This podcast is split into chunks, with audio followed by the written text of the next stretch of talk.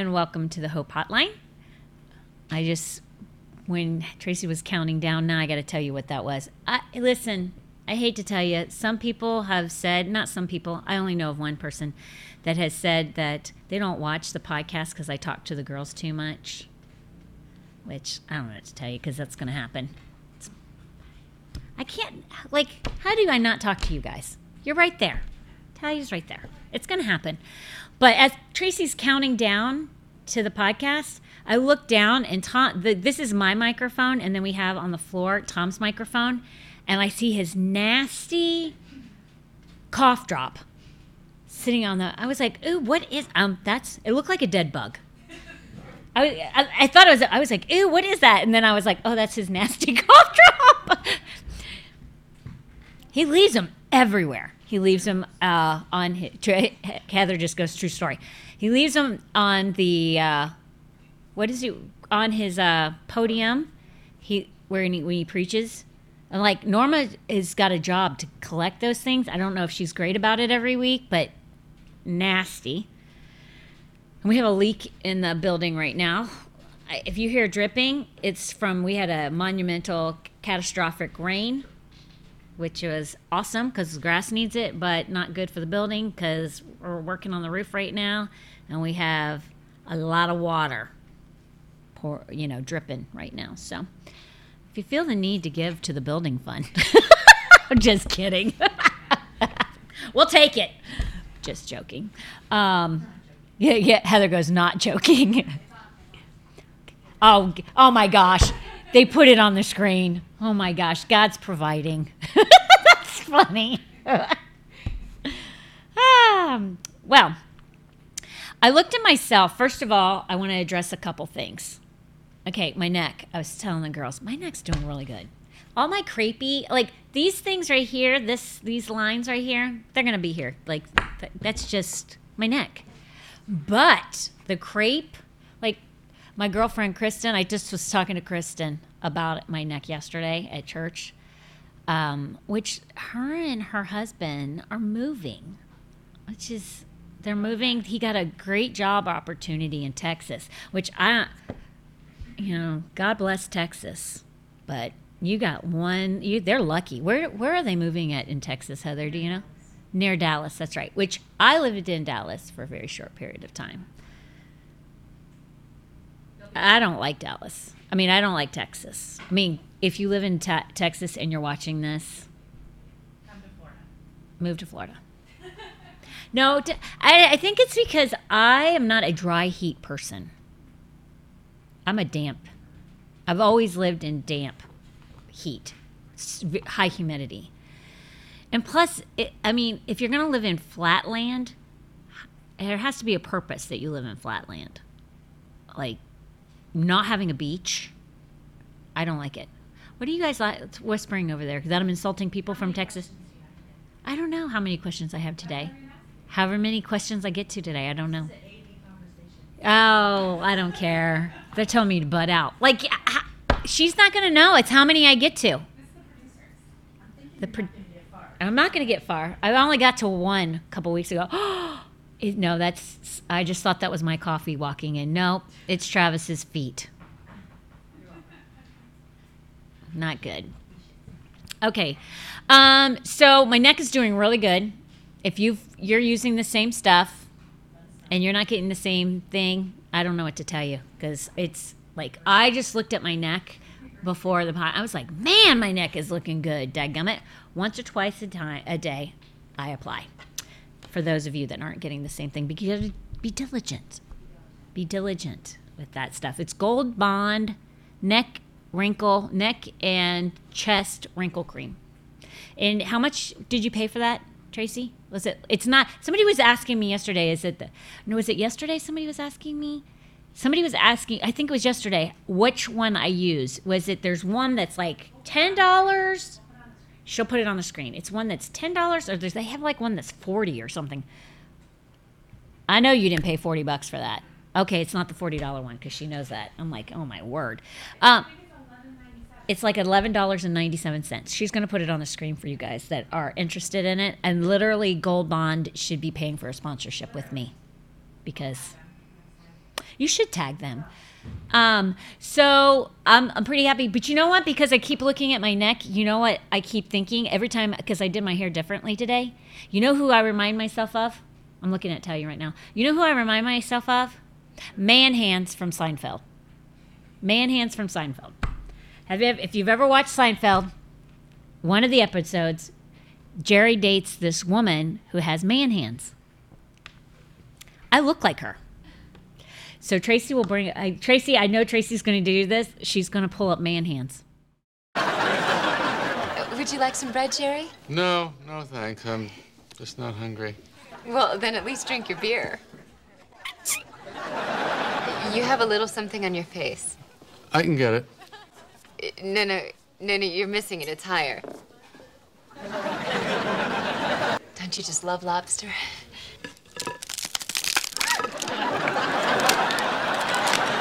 So you can see what man hands look like. The girl has very similar hairstyle as me. I don't necessarily look like this girl, but my hair looks like this girl. I keep thinking of man hands every time I look at myself. I might have, yeah. Are you looking at man hands right now? Yeah, she is.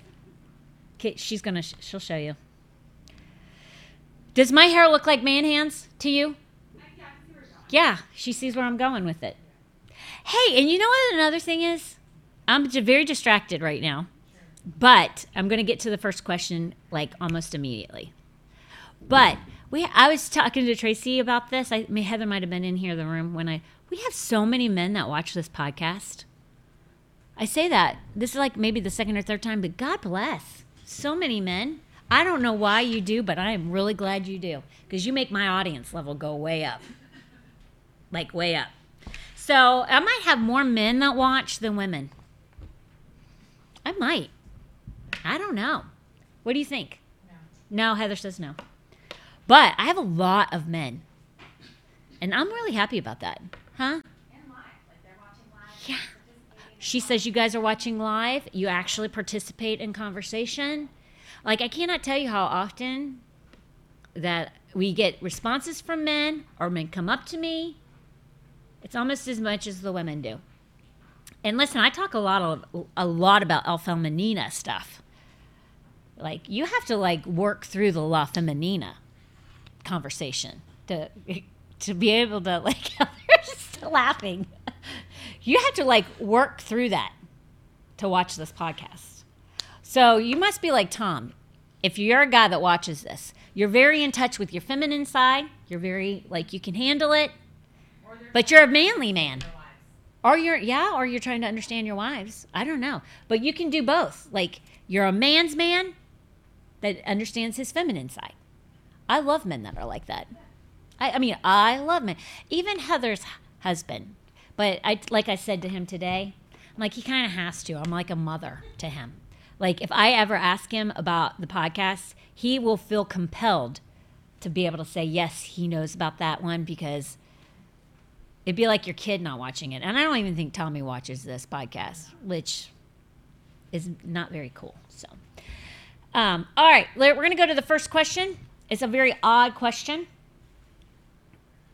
I don't even know where to begin with this question, to be honest with you. I was kind of taken aback from it because I didn't even know about it. So it says, if Zechariah 14:12 is referencing zombies, who in your family would last the longest in a zombie apocalypse, and what would be your weapon of choice? Heather says Tommy. Okay, I never even knew that this was, I don't know. I don't even know how somebody comes up with one of these questions, but I absolutely love it. Tracy, is this your question? No, it's going to be Jared. Is this a Tracy question? She said yes! Tracy comes up with the weirdest questions. This is I don't even know how long it took me to get to this question. How long have you been waiting for me to answer this question? So long. Heather, oh, so your guys are waiting? See, sometimes my team, they throw in these questions. See, what happens is, okay, which I would need to make sure, if you have a question, please, please, please send them in. I mean, it may take me a little bit of time to get to them, but I want them. Like, I need them. If you don't ask me a question, I don't have a podcast. Okay, the podcast is over, which maybe that might stop everybody from asking questions. I don't know. From this point on, I might not get any more questions because you just might want the podcast to be completely done. I don't know. You know what? If you don't send them in, I'm going nowhere. I'll make up my own. I'm going nowhere, so you might as well just send them in. Where do they send them again? Ask Hope at hopehotline.com. Ask Hope at hopehotline.com. Ask Hope at hopehotline.com. It'll be at the bottom of the screen. But I ain't going anywhere, friends, men and women. So you might as well just, or trans. If you're trans, man, or woman, we're going to identify all three. Hey, I saw something yesterday that says people are now. Okay, Heather's telling me something. Trans slender. Heather saw something who identify as trans slender when you're fat. So I might be okay with that. Yeah, we might be okay with that one, definitely. I identify as slender. It might have been Megalis that posted. Oh, Megalis might have done that? Oh, dear Lord's of mercy. That sounds about right. I would love to identify as that, my thighs especially. But you know what? But here's the thing. I noticed this person's kind of thick in the thighs like me. And I was saying something to my kids. I'm like, they got some thick thighs. They're in shape, but they got some thick thighs. And Norma informed me that that's not a bad thing. That's a thing right now. I got to keep my thick thighs. I don't think Tom's in agreement with that. Here's the thing. I will tell you, thick thighs, and then we're getting back to the zombie thing. Thick thighs with cellulite, not good. So there's a saying, is thick thighs save lives. Thick thighs save lives. Okay, but my thick thighs are not attractive. I don't know, like, can you have thick thighs without cellulite? Are you going to pull up thick thighs without cellulite? I can't. You can have thick thighs without cellulite?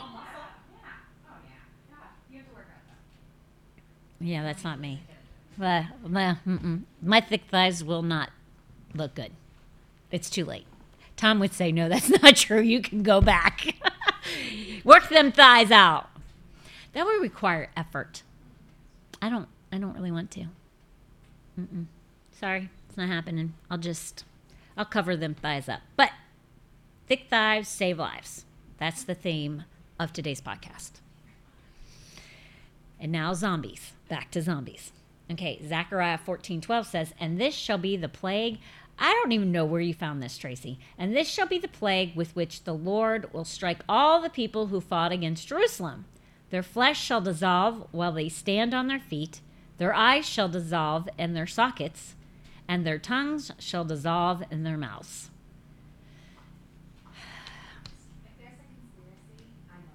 If there's a conspiracy, Tracy says she knows about it. Your dad made you be well-versed in conspiracy theories. Her dad is like a conspiracy theory nut. He loves them. What is it? It's in your blood?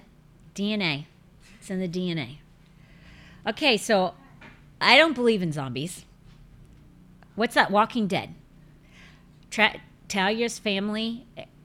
I don't even know if they are anymore. But when Walking Dead was super popular, Talia's mother was all in. Whole section of their house was Walking Dead. I don't know, like, how many of you guys love The Walking Dead. It was super popular.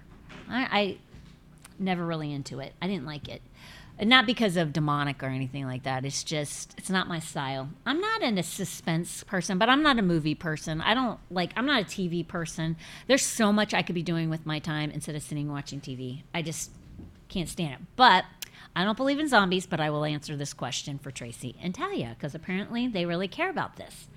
Okay, if there were zombies, let's look at this question. I'm going to read. Who in your family would last the longest in a zombie apocalypse, and what would be your weapon of choice? Okay, I didn't answer the weapon of choice, but I'll do this right now. Okay, so if there were zombies, I can promise you Norma's probably the first one out. For sure. First of all, she's not fast at all. I mean, she's a pretty good fighter. She's like, out of everybody in the family, me and Norma are probably your most like vocal as far as what we think. She's kinder, but she doesn't hold back. But if it's fighting skills, like I have fighting skills, but I don't have zombie fighting skills. So me and Norma are out. I can promise you that. I don't like, I'll gladly just kill myself because I really don't like the suspense of knowing when something's going to pop out and try and eat me. So just slit my wrist, call it a day. I'm not doing it. Now, Tom and Tommy, they ain't going down without a fight, ever. I'm going to say Tom, to be honest with you. I'm going to say Tom will probably make it. And the reason Tom will make it is, believe it or not, I'm not kidding you when I tell you. First of all, Tom is quiet as a mouse. He's very stealth-like.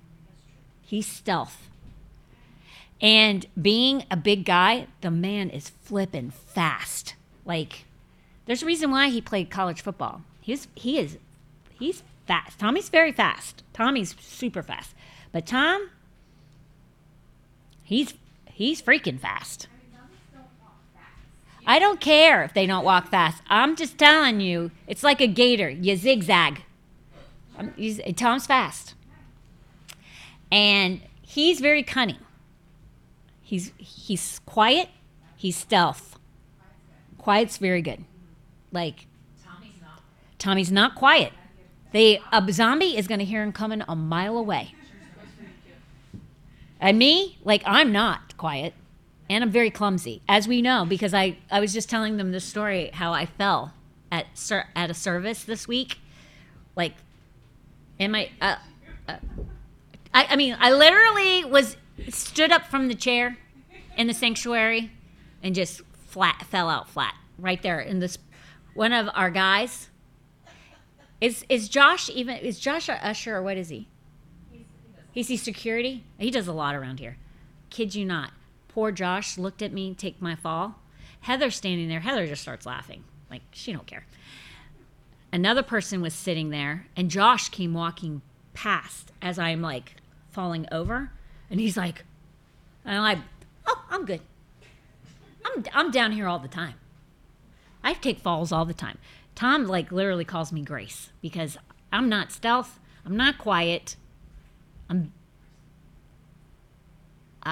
not quiet at all. I'm very clumsy. Tommy is too. Norma and Tommy are quiet. So if anybody's going to die, first Norma or me, Tom and Tommy will last, but Tom's definitely going to win. That zombie, he'll probably... Who's the guy that is still alive from Walking Dead? Is that show still going? Yeah. Talia? Okay. This year was the last season. Oh, this year's the last season? You would know that. Okay, so what is the guy that lasted the whole entire season? Is there anybody that lasted the whole entire season? I haven't watched anyone. I'm sure Rick is still alive. Okay, if there's anybody alive, she believes it's Rick. That would be Tom. Tom will be the Rick of our family. He will make it because he's got skills in this one particular area. Now, as far as eating, he'll be the skinniest person you've ever seen because he can't kill a daggum thing. But he'll be alive. He can kill nothing. What? He'll eat grass, yeah. But he doesn't eat anything green. Right now, he still doesn't eat anything green. Tommy might win because he might die of starvation. That's true. But it won't be very long after Tom because Tommy's loud. That's not good. He won't make it. Okay. So next question, please explain Matthew 16:19. Is binding something on earth from something that we want or that we do not want? Is loosing referring to something that we want or do not want? Isn't that a great question? That is a great question. I love this question. So Matthew 16:19. We're going to read this scripture. It says, I will give you the keys of the kingdom of heaven, and whatever you bind on earth will be bound in heaven, and whatever you loose on earth will be loosed in heaven. Now, I don't like to read very much, but Perry Stone does the best at explaining this scripture. So we're going to go and we're going to listen to what he has to say very quickly, because seriously, this will be the best explanation for this scripture. It says, many thoughts and interpretations exist about the meaning of binding and loosing. From a rabbinical perspective, to bind something was to forbid it, and to loose something was to allow it. Okay, so, and the reason why we go back to this is because he's showing it from the Jewish perspective. Okay, and that's really what, Matthew is obviously one of the Gospels. It's the place where we see where Jesus gave the best gave the teachings. Now Paul refers to Jesus's teachings and the rest of it, but and the rest of the New Testament. But from a Jewish perspective, super important. In early Jewish thought, to loose was to permit something, and to bind meant not to permit something. In Hebrew, the process of binding was called asar, and the annulment of the spoken band was called parar. These terms were used in connection with making and breaking vows that had been made. In Christ's time, the Pharisees felt that they were the administrators of all public affairs and were empowered to banish and readmit as they pleased, as well as to loose and to bind. The Pharisees also believed that they had verbal authority to curse or evoke curses that had been placed on things. Later, the idea of binding and loosing is found in the concept of dealing with erring people in the church through excommunication or reinstatement. Whosoever sins, ye remit. They are remitted unto them, and whosoever sins, ye retain, they are retained, which is in John 20:23. Christ demonstrated his spiritual authority over demons when he rebuked, which is binding them, a demon from speaking in Mark 1:23, and when he loosed the tongue of a man with a deaf and dumb spirit, Mark 7:35-37. Jesus also spoke of binding the strong man in order to seize his goods, which is in Matthew 12:29. In this context, Christ is releasing spiritual authority, which is the keys of the kingdom in verse 19, to his followers over all the powers of Satan, to bind Satan's power and to loose people from his power. So binding and loosing is to release, binding is to grab hold of. And so when you want to bind, the reason Tom talks about binding and loosing, and it's super important to bind sickness and disease. What I always say is, I bind it in Jesus' name and I cast it into the pit of hell. So if it's sickness, I take that and I grab hold of it and then I release it into hell or anything. So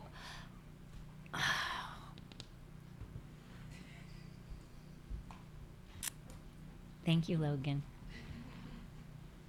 My precious friend brought me a great drink, coffee. Back to the question really quick, and then we'll touch on Logan in one moment.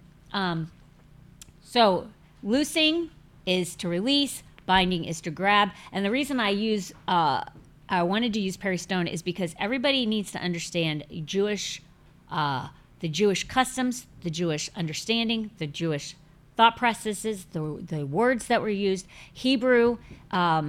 When you're studying scripture out, what you should always do, and not always do, but what you should try to do as you grow in studying is to look at Greek and Hebrew terminology. Somebody just told me about a great Greek and Hebrew app. Who was that? And they gave me a picture of it. A Greek Hebrew app. Was it Aaron that did that? The one that Aaron, is it Aaron that uses it? I'm going to share it with people. Or was it Logos? Is it Logos? Or was that Ty that gave it? Aaron. Aaron. Okay, that's right. So it's called Logos, and I'm going to have Tracy put this up. If you're really wanting to get deeper into study and to understand, that's one, like I said, the reason I used what Perry Stone said is because he took the Greek word for things and he broke it down. And the reason why Jesus spoke about binding and loosing is because it was something that the Pharisees and the Jewish people understood, and it would speak to them. Again, it goes back to Jesus's parables, the reason he used certain terminologies and used different parables. Like he spoke about sowing seed, about planting, about grinding, about wheat and chaff and how that works. He did that because these people of this time, like they were shepherds, they had sheep, they had goats. He spoke about all these different things specifically to what they could understand for that time. Parables don't make sense to us because we don't farm. You know, we don't have to go out and make things with our hands, right? But they did. And so he spoke to what they would understand. It's just like saying that he wants us to be fisher of men. Was because people, that's one of the trades that they did. So it was speaking to what they understood, and that's the reason why binding and loosing was specifically used, because it was something that the Pharisees did, the people who had authority. It's what they understood that they themselves could do too. So that's the reason why I used it, and I hopefully dig deep, get started. Seriously, you got to. People need to really start studying scripture. I'm seeing I'm seeing where people are coming up to us and like they're radically changed, and even how their walks with God are based on how much study they are doing and seeing the word of God coming to life for them. They're like their thought processes are not even the same as far as like future. They're like what they want to do with the future for themselves.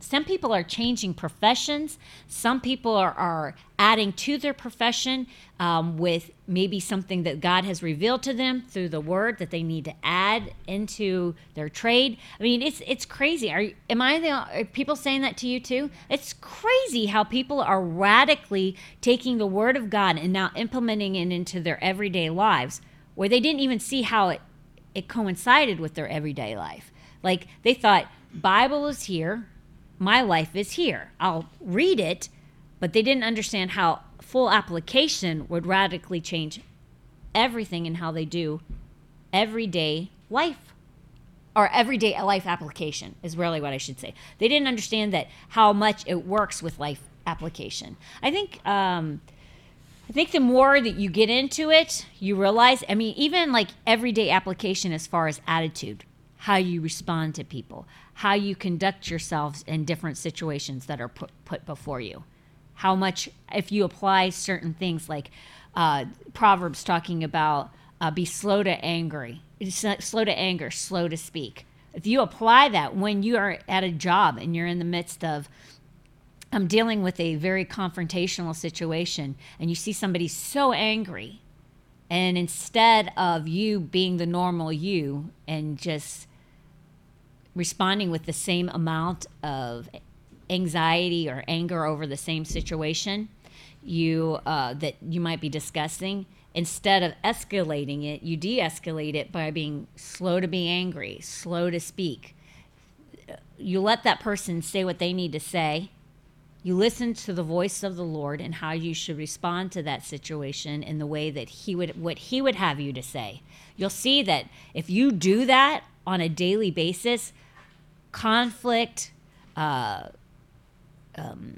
just conflict, but just peace, a stability in your life begins to take over, and there's just a calmness. That's how life's supposed to be. We're to be stable in all of our ways, stable in thoughts, stable in speech, stable in life. Like people love, there are some people that just thrive on drama. They love that roller coaster ride in life. because it adds excitement to them. But that's opposite of what the Word says that life is supposed to be like.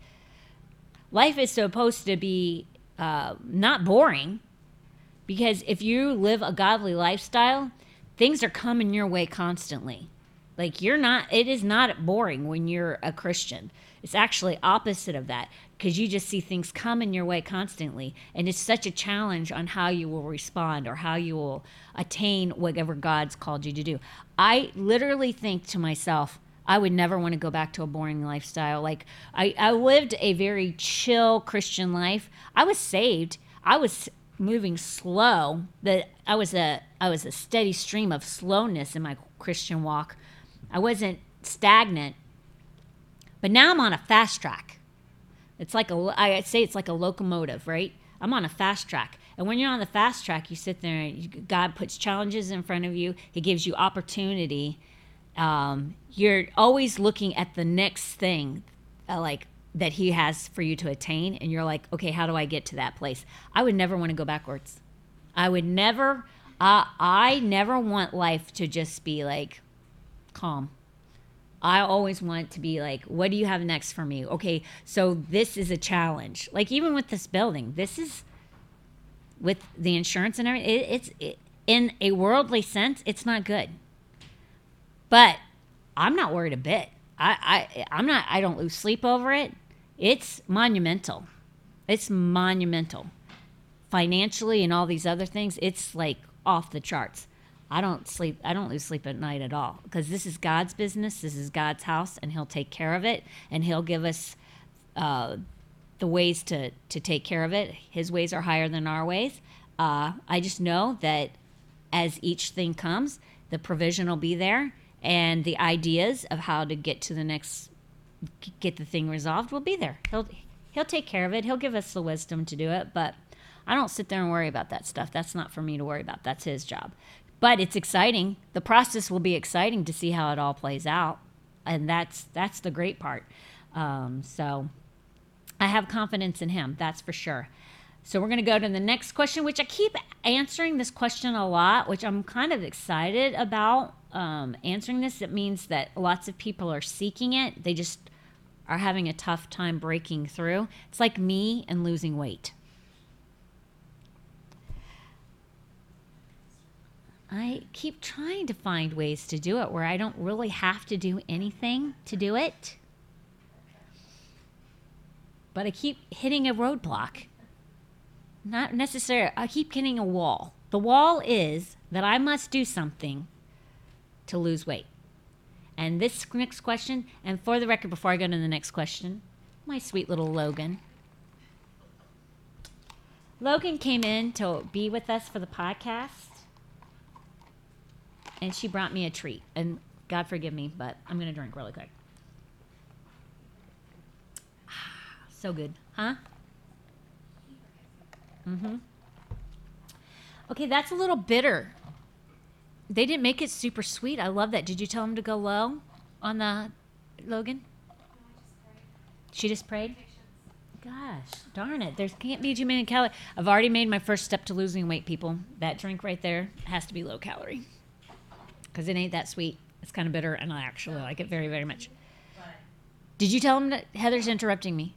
So your talk of not wanting to do anything to lose weight? My talk about not wanting to do anything to lose weight? Yeah, somebody... It's just like people wanting the Bible to fix their lives, but they never read it. Oh, ouch. Oops. Heather says my wanting to lose weight and not do anything is like people who want to change their lives without reading the Bible. Were you in here when I was talking about? Yeah. She wasn't in here, but just so happens. It's true. People always want to make life different, but they don't want to put the effort in to make it happen, which would be in losing weight. So you're probably always going to see me with thick thighs, people, because I ain't doing it.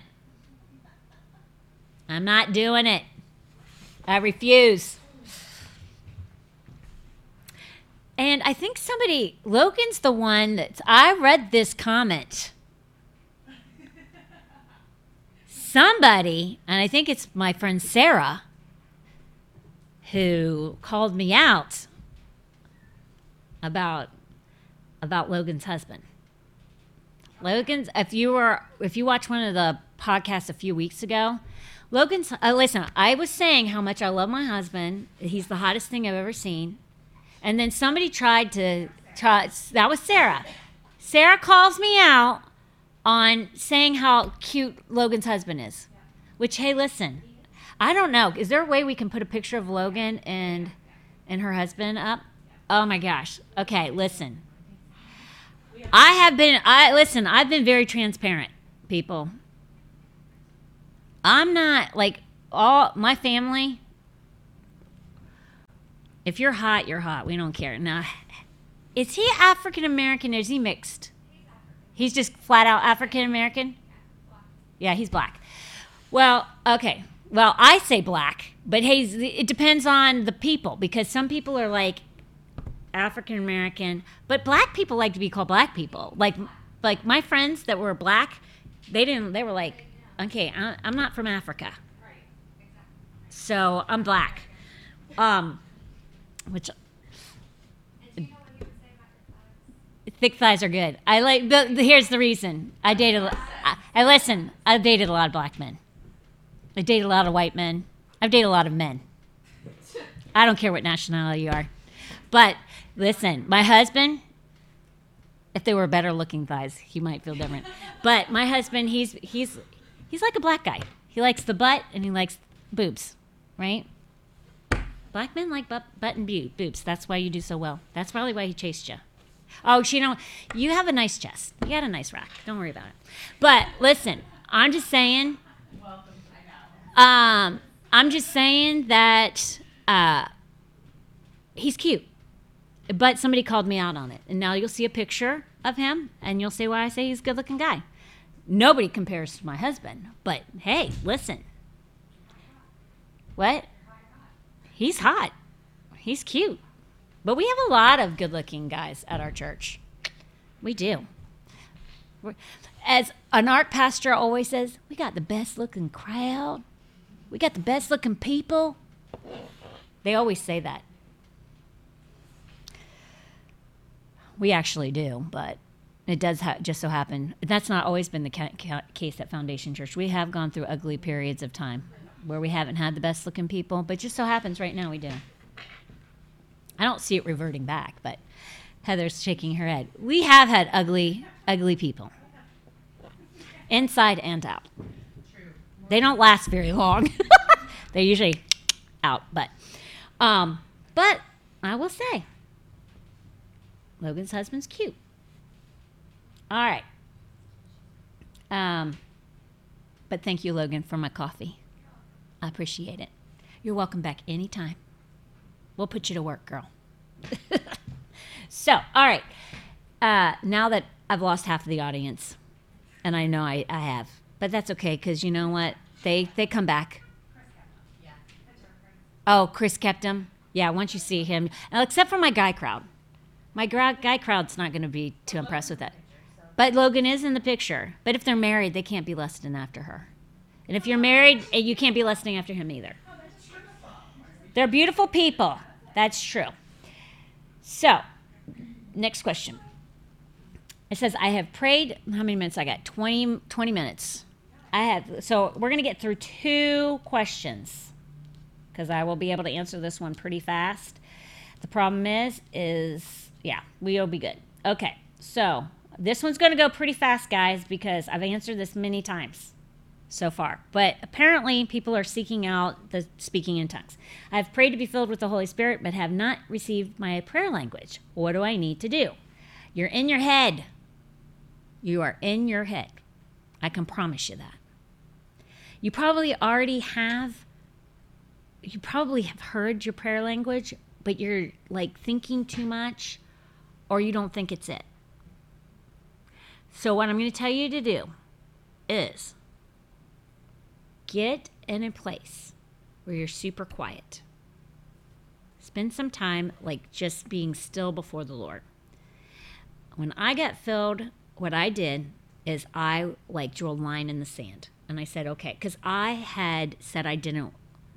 There were times where I was like, I don't know. I don't believe it's real, right? And even though I grew up in a Pentecostal home and I had seen it all my life, I had walked away from God, so I was like, I just don't know. But then I opened my heart up to it, and I was like, okay. And I read in the scriptures, I studied it out, and I realized, okay, it is real, and it is something that we're told to do. So I was like, okay, I want this. Now, how do I get this? And you think that the Holy Spirit's going to go in and he's going to take over your tongue. And like for Tom, it kind of was like that to a certain extent, because he got saved one day, and the next day he's a Catholic boy, right? The next day the pastor's saying, hey, who wants more of God? And literally it was the next time he was in church. He's like, I want more of God. He didn't know what that meant. So he goes up and like the Holy Spirit just comes hard down on him. He can barely stand. He didn't even know what all that was. For people who don't believe in being slain in the Spirit or falling out in the Spirit, it's just not true. It happened in John Wesley's time. John Wesley, who formed the Methodist Church, the first time it happened to him, he thought he's preaching, a woman literally falls out. He thinks she faints in his service. He calls for doctors or anybody in the medical profession to come in and check her out. They thought he thought she fainted, but he didn't know what was going on. So he basically stops his service. He's never seen this before. It's never happened before. And he doesn't even keep preaching. They check her out. They're like, her pulse is fine. Her heart rate is fine. She's not fainted. They know something's not right with her because she's not coherent. Like, she's not functioning. If you've ever been slain in the Spirit, it's not like you don't know what you're doing, but it's kind of like being drunk, but it's not being drunk. I mean, it's because it's such a overwhelming feeling. Like your thought processes aren't going like they normally would. So like you can understand what people are saying, but everything's slow. And it's just such a great time with the Holy Spirit. It's profound. Well, that's how she was. She could function, but something wasn't. They were like, we don't know what's going on with her, but she's okay. She's coherent. Everything's fine, but she's just not right. So they basically waited it out until she could finally, and John Wesley Lakeley either says it's demonic or it's medical or it's God. And he gave the scriptures, right? Or he basically said, or it's God. When it was all when she finally came to, she said, hallelujah, praise you, Jesus, and something else. And he's like, well, then that's God. And then they moved on. That was the first time he had ever seen it, ever. And it wasn't something that was taught. Same with Tom. He didn't know to do it. First time it ever happened to me, being slain in the Spirit, I didn't expect it. It was the best thing that ever happened to both of us. Now, when he was filled with tongues, he just started speaking in tongues. And nobody told him this is what you should say or anything like that. And it's not like, you don't need to be afraid. You don't need to be thinking that the Holy Spirit's going to come in and just take over your tongue. But even if the Holy Spirit did come in and take over your tongue, it's not like something wild and crazy is going to happen. It's not nothing to be afraid of. For me, I just said, I'm not leaving. I am not leaving this chair in the church. And I had my girlfriend sit behind me. I said, I am not leaving until I'm filled. I'm not. I want it. I'm not leaving.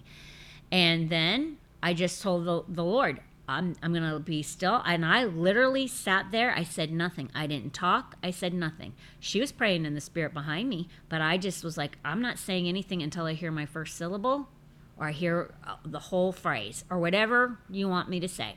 And that's basically how it happened. I heard a syllable, and I was like, is that, should I say that? Is that like a child hears dada or mama for the first time? Those are syllables. But you have to, in order to start talking, you have to start putting syllables together, which form words, right? So that's how mine happened. Some people have sounds that they do for their, so it may not be like what you've ever heard. There's maybe, like I know a woman who got filled. She was, I think she was a Protestant, right? She got filled with the Holy Spirit. Hers was a shoo, shoo, shoo, and then it added on to that. But it was a sound. So whatever you feel like has been placed in your head and your heart, be bold enough and courageous enough to say, I'm going to take this step of faith and I'm going to trust that this is my prayer language. After, you'll know, because you'll have this overwhelming peace and like, there's nothing, I cannot explain it. You'll just know. But you'll take that step. You'll start saying whatever it is or a syllable, and then it'll start adding on to there. And then before you know it, you'll have your prayer language. But it's like anything with faith. You have to step out there and be willing to take the risk. And then it'll just add on to that. It is not complicated. We just get in our heads far too much. And we make things so complicated when things are so simple. And the Holy Spirit is sweet. So just take the risk, right?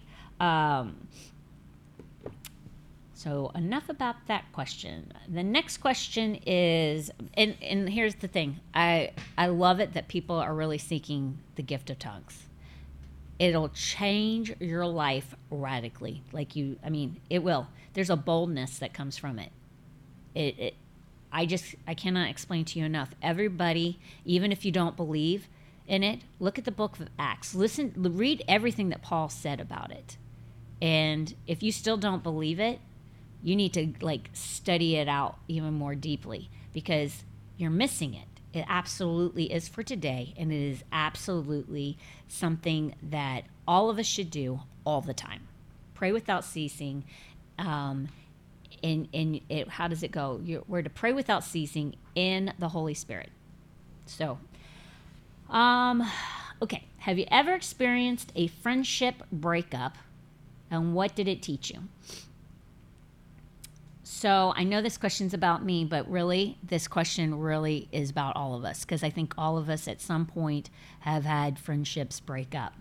The one that is most profound for me is, I've told a story about when I walked away from God. When I was in that car, one of my closest and dearest friends, my girlfriend, Chris, she showed what true friendship is to me. Because when I was in that car and I said to my friend, which was her, I said to my girlfriend, Chris, I'm going to try the world. And she said, don't do it. Because she had already done it when she was younger and she knew there was nothing good that came from it. What happened from that, from me saying I'm going to try the world, what happened is, because I made that decision, not because of her, but because of me and the path that I decided to take, it caused a huge split between both of us. Chris, it was such a great friend. It's still to this day. But what happened was, we went through a period of time where I didn't speak to her at all. It was a long period of time. We were high school friends. Our senior year, we had a class together and we became friends. It was after high school, right after high school, her and I became inseparable. We were together all the time. She had gotten saved. I ended up going to church with her. Everything we did together. Her favorite color was pink. My favorite color was yellow. We would wear the matching outfits. It was ridiculous. We would be considered lesbians. It was that bad. If today we hung out, we were so much together, and we looked like a lesbian couple because we dressed alike. We thought we were the coolest things ever, though. Our filas and our jackets, and we would go shopping. There was I can't remember the name of this store. It was like a Dillard's. Hechts. Do you guys remember Hechts? Hechts. It's like the Dillard's of today. Hechts was one of our favorite stores because she lived right near it. We would go into the mall and we'd go to Hechts, and we would split off and go shopping. I kid you not. So many times we would come back with the same outfits. Hers would be in yellow, mine would be in pink. I mean, hers would be in pink and mine would be in yellow. I'm not kidding you. It's ridiculous. Like, we were inseparable. Best of friends. We both look very similar to each other. Very. Both of us have blonde hair. Both of us freckled. I mean, people thought we were family. We looked very similar. Everything. Same height. Everything. So if she did it, I did it. If I was there, she was there. Like, everywhere. Best friend. I don't know if I've ever had a better best friend in my life. At that time, I don't think I've ever experienced it. But when I decided to live like the world, that's when things went bad, because my behavior was very poorly. She would try to correct me and say, this is not right. You should not be doing these things. You should not live like this. And I resented her for it. And so I ditched her. I was like, no, mm-mm. So I went off, lived a wild lifestyle. She went off, she got married, and stayed very close with her relationship with the Lord. And then when there were times that she would try and reach out to me, and even when I got my life right with God, still wanted nothing to do with her. I rejected her like tomorrow, like there was no tomorrow. She would still constantly, I would see her, and I don't know. I think I really didn't like her because I knew she was right and I was so wrong. And I'm a very stubborn, willful person. Everybody in this room pretty much knows it. I'm way better than what I used to be, but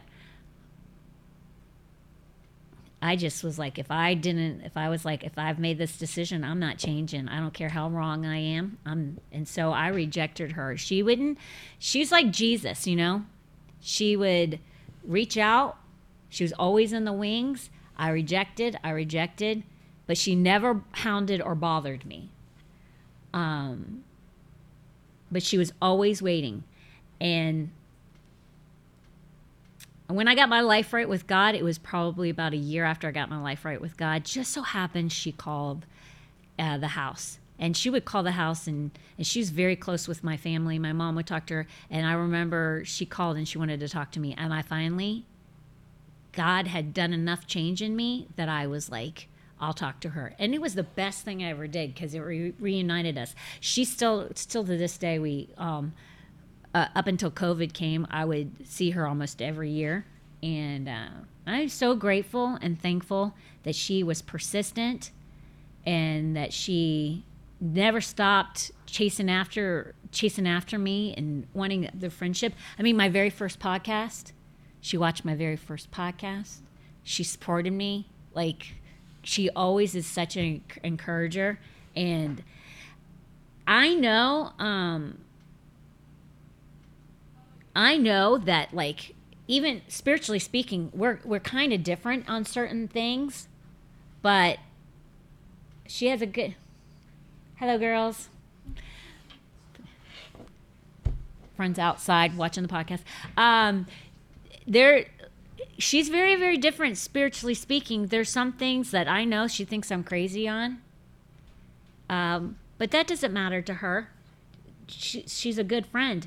I know lots of people have been her and have been me. And so I know that this is probably talking to a lot of people that have been where I'm at. And I would say to you, people have done this with their friends and their family. You've gone different ways.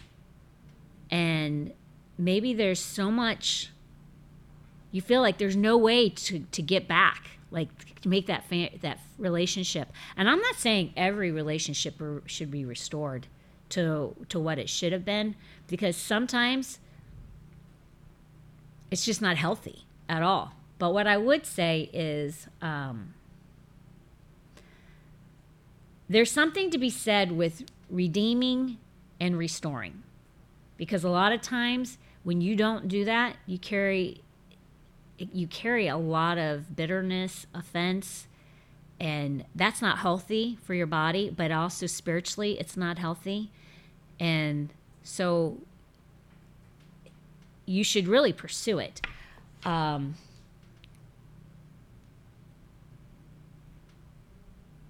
If she had given up on me, then I don't know like where I would be as far as looking at her. Now I would be, because I would be healthy in it, because I don't let anybody have anything on me. But for years, I might have, because I wasn't a mature believer. But I'm not saying to be a doormat. I'm not saying to put up with people's crap. But I am saying never give up on anybody. If you are a Chris, and I know there's plenty of people out there that know what she's walked through, and or what she was walking through, where she kept trying to reconnect. And even when I was not saved, she's one of the reasons I'm saved today, because she never quit praying for me. She never gave up on me. Don't give up on, if you're a Chris and you know that you're supposed to be there for whatever loved one, if it's a family member, a brother, a sister, a cousin, whatever it is, and they're not living for the Lord, or maybe they are living for the Lord, but they hold something against you or whatever, never give up on them, because it will be very healthy for them to restore that relationship with you, whether they believe it or not. And if you are me, what I would say to you is, let it go, because that doesn't mean that you're being stubborn, you're being hard. And stubbornness is as much as the sin as witchcraft. So you being stubborn and willful does not help you out in any way, shape, or form. And you're missing time to have great memories. You had such a great relationship with this person for a reason. They're a phenomenal person. So quit wasting time and reconnect, because there's a lot of time. There's no time to waste. We don't have a lot of time on this earth to begin with. And there's just beautiful things that can happen through restoration and redemption. And God wants all, really that's what Jesus came for. God sent his son for us to be restored and redeemed. And we need to do that with each other. Give everybody a second, third, fourth, fifth, sixth chance, unless they are going to harm you in any way, or they're going to take you spiritually down a path that you have no business going. If you're unequally yoked with them, then don't be, apply forgiveness. But if there's an unequally yoked relationship, I'm not saying to bind yourself up with them, but I am saying that if it's a believer and you're a believer and you've gone this way and one person's trying to reconnect and it's not unhealthy, reconnect. Don't keep anger and bitterness in your heart over something so small and so stupid that it's undeserving. I'm sure I had valid reasons to be angry with her. I always feel like I do. But in all truth, there's nothing. It's whatever we've perceived in our mind.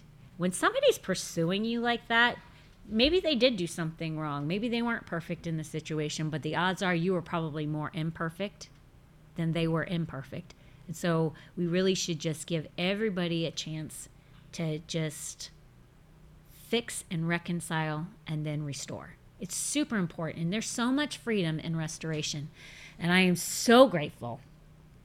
I mean, oh my gosh. I am so grateful that Chris never stopped trying to have a relationship with me, because I would have missed out on just so much time and laughter. And we have such a great time when we're together, and iron sharpening iron, because she does love God, and we do have great conversations, spiritual conversations, and grow together. So that's super important. But what she truly did show me is how Jesus is.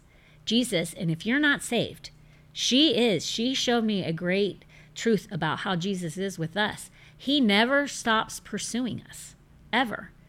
It's just He is not going to be something that's an annoyance to us. He's a gentleman. He won't be like a nag. Like the word says about a nagging wife is like a constant drip in Proverbs. He's not a constant drip. You're not going to be annoyed with him. He's going to just be a gentleman who's waiting in the wings for when you're ready for him. And like she was, every now and then, she just let me know she was around. Every now and then, she would reach out. Not so much that I was just like, will she leave me alone? I never felt like that. And that's how Jesus is. He wants you back. If you loved him at one time and you've gone your own way, he wants you back. He's a gentleman. He's sitting in the wings waiting for you, to restore you, to redeem you. If you've never known him, he is the best thing going.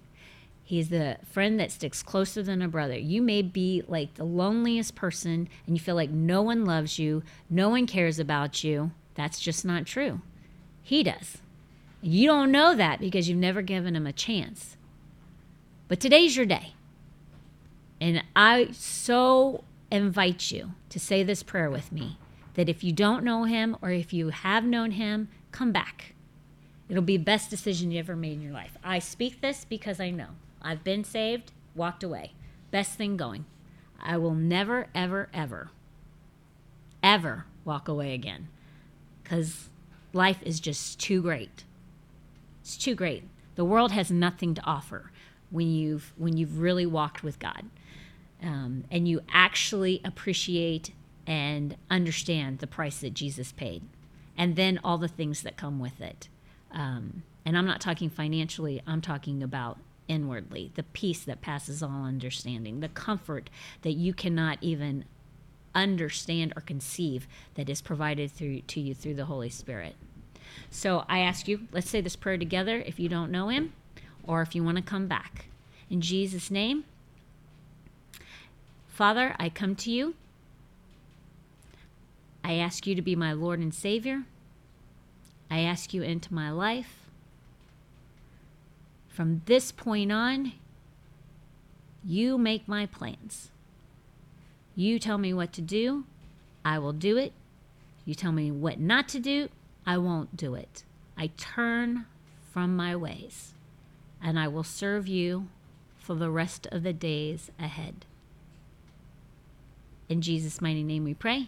Amen. If you said that prayer, you're saved. It's that simple. It's not complicated. We make it so much more, just like speaking in tongues, we make that so much more than what it is. Now, what you got to do, though, is you got to get into a very good, solid, Bible-based church. If you don't know what that means, well, email us. We'll help you find a good church. But you can't go to what's going on out there right now, what's going on out there, what most of the churches, they're not good.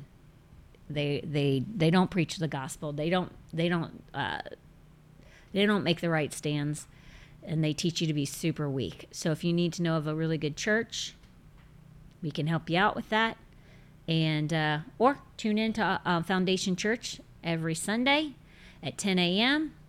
I can promise you'll hear more Bible than you've ever heard ever, because that's what my husband does. He preaches lots of Bible. So get into a good church.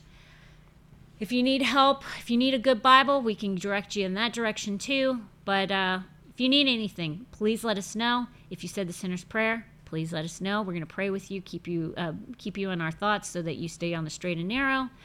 And tune in for the next podcast. I think that'll be Friday, correct? This is Wednesday, so it'll be Friday.